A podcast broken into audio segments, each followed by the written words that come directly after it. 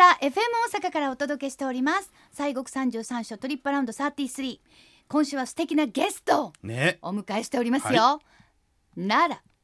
国立博物館学芸部教育室長の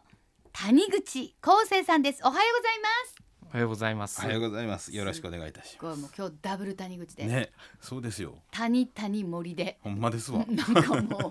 う日本の名字いう感じですけどね、本当に。えなかなかね少ないようで多いようでそんなに合いませんね谷口さん。まあ私ども博物館では私だけです。そう。私もこの辺では私だけです。なるほど。よろしくお願いいたします。はい。ね。さあ、えー谷口さんは奈良国立博物館学芸部の教育室長うん。というお立場でございますけれども、どのようなことをされている？はい、あの博物館では展覧会の案内をするいろいろ教育イベントあの講座とかあのはあーありますね、はい。毎週なんか、えー先生方がお話しさそうねれたりとか土ね。日土日とか、はいはい。今やったらオンラインでやったりとかそんなんするんですかね、い、あと展覧会に広い層に親しんでいただけるように、まあ、ボランティアが博物館におりまして、はい。はいそのボランティアさんたちが子どもたちにいろいろと案内をしたりそういうプログラムをうん作ったり提供したりなるほど。そういうこともやっております。そういうことをやってらっしゃる室長、はい。谷口康生さんそうです。ねということなんですけれども、はい。さあその谷口さんがいらっしゃる奈良国立博物館では昨日からうん。ね、新たな特別展が始まったということでざっとご紹介ください。はい、まあ昨日から奈良博三昧という展覧会奈良博で奈良博というのは奈良国立博物館の略称なんですけどもこれをとことん堪能していただくということで奈良博三昧というあ展覧会を。要するにこの奈良国立博物館をとことん楽しんでいただこうということで奈良博三昧。そう。うん。ま面白いですね。うん。あもともと三昧っていうのは、まあ、三昧って言ったり三昧っていうのは仏教でね。一つの物事に、はい。まあ、心を集中するというそういう意味もございますけれども、そんな頼りなさそうに森さんの顔を いやいやいやいや。い やですよね。いやいやいやですよね。いやいやいやいやいやですよね。あの仏教の専門用語。いやいやいやねそうですよね。ね森さんに仏教の専門用語を自分が紹介するってねもう気がいいやいけますよやいやほらね中華そばでもありました。よ中華まあ三昧わかる世代っていうのがね、うん。大体わかりますけど、まあでも頑張って谷口さん、あの紹介していただきました。はい。まああのそういう仏教でも特に仏像にとことん心を寄せるという意味での乾仏三昧仏を見るという三昧という言葉もあったり、まあ、奈良博奈良国立博物館というのは、まあ、奈良の地にあるということで仏教美術をたくさんあの展示収蔵しているんですけれどもそのコレクションをですねとことん紹介してとことん仏仏像と向き合っていただきたいというそういうです展な覧会を企画させていただきあのました。今までその三昧的なね、はいその奈良博さんのものを一堂にもうダーッと出して、ほら見てくださいっていうのはあったんですか？あの実は私どもの博物館つく創立125年を去年迎えたんですけどもね。100, 100年を迎えた年にですね奈良博の名宝という展覧会を一度やってその時に、まあ、名品をたくさん並べたことはあるんですが今回あの肝臓品だけでとにかく仏教仏教の歴史仏教美術の歴史をですねもう古代から今に至るまでの歴史をどーっと紹介したいということではあ。もう肝臓品だけでどこまで仏教美術を広く魅力を知っていただけるかという、まあ、そういう意味では初の試みになります。しかも246件という非常に大きい数で展示をしますので非常に規模も初めての試みだという。でもこれだけいつも保管してあるというか持ってあるってことなんですね。そうなんです、うんただこれこれ以上ですよだから仏教系だけですからすごいことですね。本当もう大変ですね。そうですね管理も大変いやそうでしょう。うんそら昔からあるもんね。そうですもうそなんかもう考えただけでもなんかもうそわそわっとするわけ。そわそわっともう寝られへんみたいなね。ね。まあでもそうね管理の中、うん。残って後世に伝えたいものしかも今回その仏教にまあ特化したもので奈良博三昧というのを昨日からスタート。ということでございます。仏教美術、日本の仏教美術って言ったら森さんどのぐらいになるんですか、いやそれはすごいですよ。だって仏像ね、うん。あの一応まあえーほっとけほっとけゴミ屋さんってあの538年って習いましたけどあの仏教伝来のね あの時にはこんなちっちゃい乾物の仏さんが来たとかいう話がありますが、まあ、もうそれももう仏教美術でございますからね。それはもう凄まじいですよ。もうもう何もう何千年のもうととっくに千年を超えているような、はい。そういった歴史があるわけですけど、日本の仏教美術。でそそもそもその仏教美術っていうのがどのようにして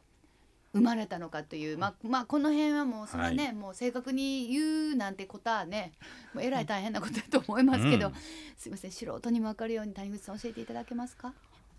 まあ、仏教の仏像あるいは仏画など、うん。仏様のお姿というのは信仰の対象としてずっと礼拝されてきたものなんですけれども、はい、これは明治時代にですね美術という言葉が、まあ、英語でファインアートと言ってる美術という言葉ができたのは明治時代なんですけれども、あもうそう英語に、はい。日本語にあまあな訳したとか当てたやつですね。うんうん。まあ、その時に特に当時ですね奈良などちょっとあの神仏分離といってあの仏様と仏教と神道を分けるような、まあ、政策がまさに奈良の地でもそういうことがありまして、それまではこうもやんとしてたわけですね。一緒にもやんとしてたまあ、大変なね宗教改革やったんですよ。そうですよね。ははいねもう私らもそうなそとそうや思ってたんやけど、その江戸時代明治時代以前の方はそういう中で日本の人たちは生きてたわけですよね。そうですね。まあ、特にわ私どもの博物館がある奈良の奈良公園の真ん中にあるんですけども、まあ、興福寺と春日大社っていう大きな神社とお寺なども一緒に融合していたような信仰があったものが、そうですよわね。分けられてしまった時にですね、まあ、仏像がおま拝まれなくなったりとそういうことが起こってまいりまして。まあ、そういうものが、まあ、外に流れないように海外に流出したりということもあったので。うんまあ、そういうものを、まあ、保管するためにあの安全に伝えるために博物館というものが作られまして、まあ、そういうのが東京と京都と奈良に作られるんですね。うんうんまたその頃に海外で博覧会というのがパリとかあのフィラデルフィアなどで行われた時に、まあ、そういう展示品のことを美術と訳して紹介したというまさにあの私どもの奈良博が誕生した頃に美術という言葉も誕生しその一つの対象としてそういう保管公開していく仏教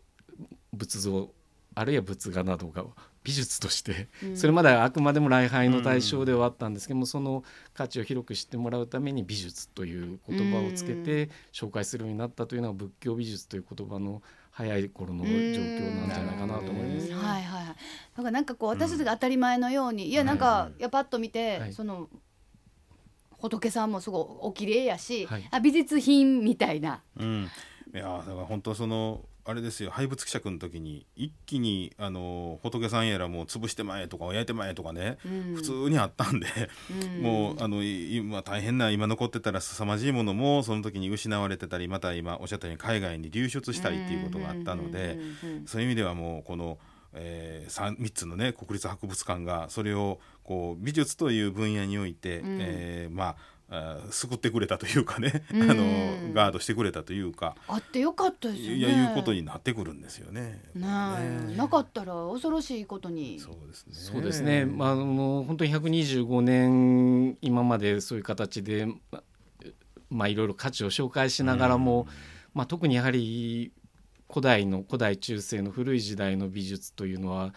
まあ、お寺に伝わった仏教美術とが非常に中心になりますのでそこの価値というものを広く紹介し続けてこれたというその時にやっぱり、うんあのこれはあかん言うてそれこそお寺の人がバーッと駆け込みみたいにして持ってきはったりするっていうことあったんですかね当時はねうちに置いといたらちょっとやばそうみたいなうんんどうやろうね。法隆寺さんとかどうなんでしょうねあれ。東博のね法隆寺館もありますもんね。法隆寺さんあのいろいろお寺様が当時かなり経済的に厳しくなった状況の中でまあ、むしろ法隆寺などはそういう宝物をこ皇室に献上して、うんうんうん。その代わり国からお金が貸しされたというそういう形で経済が維持されたそうですり。ね。あそう放流時間ありますもんね、はいすごいね私も一回行きました。ものすごく綺麗なうん。ええとこですよね、あそこそうねですね、またあの私どもの博物館もですね当初はあのコレクション独自の奈良博私どもの博物館が所蔵するコレクションというのは全くなくてですね、うん。お寺からご宝物をお預かりして保管しながらそのまあ、預かり料と申しますかそういうものをあの提供させていただいてそれであのお寺とあの宝物を維持してきたという、うん、そういう歴史もありまして。まあ、特に奈良のお寺様とは非常にそういう関係を作りながらこう、展示をやってきたというところだからまあ私らが思うだから本当に当たり前常識みたいなものは、はい、やっぱりまあやっぱり江戸時代と明治時代でもぐるっと変わってるところはね、あるわけですよね。だからなんかこう国立博物館やからあ国がお金出して、うん、なんかもうこ皮張ったんかなとか あとはもううちもちょっとこんな大切なもん見てられへんから見てくださいって持っていかはったんかなみたいなイメージとかがあるんですけど、ね、まあ、そうではなくてね、まあ、今その奈良博さんのまあ成り立ちというかこういうふうになって。きたんだよというお話をね伺いましたけれども、はい、さあでそのまあ仏教美術なんですが今回その、えー、奈良博三昧の中でその西国のお札書さんに関係のなる、関係のあるものが今回まあ奈良博三昧の中でもまあ展示されるというか、あるんですよね。どんなものが出ますでしょうか？谷口さん教えてください。はい、あの私ども奈良の奈良博のすぐそばにですね興福寺八番札所になっている興福寺の南円堂がございますけれども、はい。はい、南円堂が札所になっておりましてそこのご本尊の福建作観音というのが、はい、まあ、国宝の運慶のお父さんの後継が作ったという非常に有名なお像がありますけれども、うん、その姿を描いた、まあ、おそらく着色の絵とした日本最古の南円堂の本尊を描いた絵が、えー、私どもの博物館の今肝臓品になっております、それを今回ご紹介させていただきます、それはその着色の絵では多分最古だろうってどれぐらいの時代に描かれたものなんですか、えーと、平安時代の末期から鎌倉時代の頭今から800年ぐらい前になりますね。1200年前後ぐらいに描かれた、だからそれまでは着色するという発想がないんですか？えーとですね、この絵よりももうちょっと古い時代にですね線だけで図像を描いたあのモノクロームの絵はあありましてその、まあ、こういう仏画の設計図みたいな図像図像集というものに南円堂の本尊が書かれているものはあるんですけども実際拝む対象として色をつけて絹に描いた本格的な仏画として残っているものとしてはあの今現在私ども肝臓品になっている福建作観音像が南円堂写しとしては最高のものになります。すごいですね。もうそんなん勉強してる方にとってはもうゾゾゾッとするような。うん、800年前ですからね。よう残りましたね。シルシルクスクリーンってやつですね。そうですね。憲法ですからね。はいね、本当に傷のということでしたけれども、あとはなんかあ森さんとこにも関係のあるのがあるんですって今日ね持ってきていただいて。はい、持ってきていたらそれを写したやつですよ。そのほんまほんまも持ってくるのも大層なんで。はい。はいあのその今申し上げた図像集と言われている、あの仏様のお姿を線、墨だけで描いた巻物なんですけどもここちらが諸観音図像といういろいろな観音様のお姿を線のみで描き写した図像集なんですけど、こちらが清清水寺の平安時代の別途も務められた上神様、はい、あの上神さんにあるんですよ。上神？じゃなくて上神さん、はい、はい、定めるに深い方ですね。はい、そっちの方の、えー、はいはい。はい。そうなんですよ。今教えていただいて、ね、そう今ちょっとええー、言うてはりましたね。そうなんですよ。はあ、えー、上神様が平安時代まあ、年季なども書かれてるんですけども11世紀に上司様がこの図像を写して奥書きを書かれたということがはっきり分かる大変貴重な絵でしてさらにまあ札所とも関係の深いこの観音のお姿だけをいろいろ集めて描いたというものでこんなある知ってありました？いやいや全然。いやあのジョージンさんはね名前はあれなんですけどむちゃくちゃあの学者のマニアックなお坊さんやって面白い、ね、学者系の。学者系のね、うんうん、東山往来なんかなんでお経の本は黄色と黒に書いたんやとかね、うん、黄色い紙なんやとかねそんなことをこねくり書いてあったりする 面白いことなんですけど。ちょっとニッチなところがお好きな方で。そうそうそうけども今考えると面白いなあいうようないっぱい書いてあるんですけどね。そうですよね、えー、なんか王道だけじゃない、そうそうね、ちょっとそそうされたところの面白さってね、はい、分かってはる方が、えー、が書いたんやなと思って。すごいなと本当にあの学者様だったと思うんですけども、ね、この如意輪観音という仏様が一番最後に書かれてまして、はいはい。はい、この如意輪観音というのは6本の手をお持ちで、はい、この6本の手それぞれが観音様の6つの姿を救済の姿として現れるんだということを上神様書いておりまして。そういう全体をの六冠の如意輪様で代表させているというようなそういううん。あの非常に深い内容がうんなるほどね。端末に書かれております。はあ。もうどうぞもう二人で飲みに行ってください。飲みに行ってもう語ってください。すいません。あんまりわからなくても本当にもういいよ。申し訳ないです。もう本当にもう私なんかがという感じですけどもね。本当に。さあもうとにかくまあでもこれがもうずっともうあの保管されてたっていうことがすごいなと思うしうん。そのまあご苦労はどれほどかとも思いますし、うん。まあうん今の目線で言うとねでもそういうものがもう本当日本でこうずっとあったんだというね、はい。それをぜひまあおお近くですから奈良ということですからね。ぜひぜひ昨日から始まっております奈良白山舞至高の仏教美術コレクション。ね、まあ、やっぱりあの25年前の100年の時とはまた違うアプローチがですねね。もうポスターなんかもわーみたいになってますね。そうですね。多分ま前はもうちょっとこうしっとりした感じだったね。そうです25年前はね。今はもうわーみたいになってますから、まあ、うんその辺行きやすい。皆さんにもうんわっと来てほしいという思いが詰まってると思いますのでぜひぜひ。さあ奈良白山舞至高の仏教美術コレクション。9月12日日曜日まで奈良国立博物館東西新館にて開催中です。昨日からやってます。だからまあ早いうち行った方がいいんですよね。もうこういうのって絶対最後の方混むんでね。そうね、はい、開館時間は朝9時半から夕方6時まで。毎週土曜日夜7時までやってます。入館は閉館の30分前まででお願いします。8月9日月曜日振り替え休日を除く。毎週月曜日は休館日です観覧料金は一般が1500円高校大学生1000円小中学生500円でございます。まあこれも普通に今行けるうん。感じでございますね、要するにい。ついつの何時に行かないかみたいな予約とかそんなのはないということでございます。そしてなんと今日ご招待券を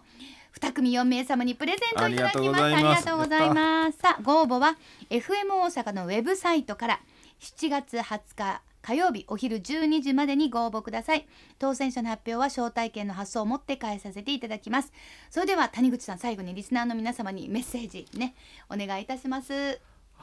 もう今回ですね前期と後期で大きく展示会があるんですけどこれ両方見ていただくと奈良博の目碑が全て見られます。本当にもう奈良博の魅力が全て詰まった展覧会でございますのでぜひこの機会に前期後期ともに足を運んでいただけたらという前期後期はいついつが前期なんですか、えー、と8月の15日までが前期で、はい。まあ、月曜日の展示会挟んで17日から後期になりますので。わかります。お盆を挟んでという感じで、おお盆前とお盆後でございますね。はい。なのでそれを見ればもう奈良博の全部が見られるということでございますので、ぜひぜひ足をお運びください。えーチケットプレゼントもございます。さあ今週は奈良国立博物館学芸部教育室長の谷口康生さんをお迎えしてお話を伺いました。谷口さんどうもありがとうございました。ありがとうございましたありがとうございました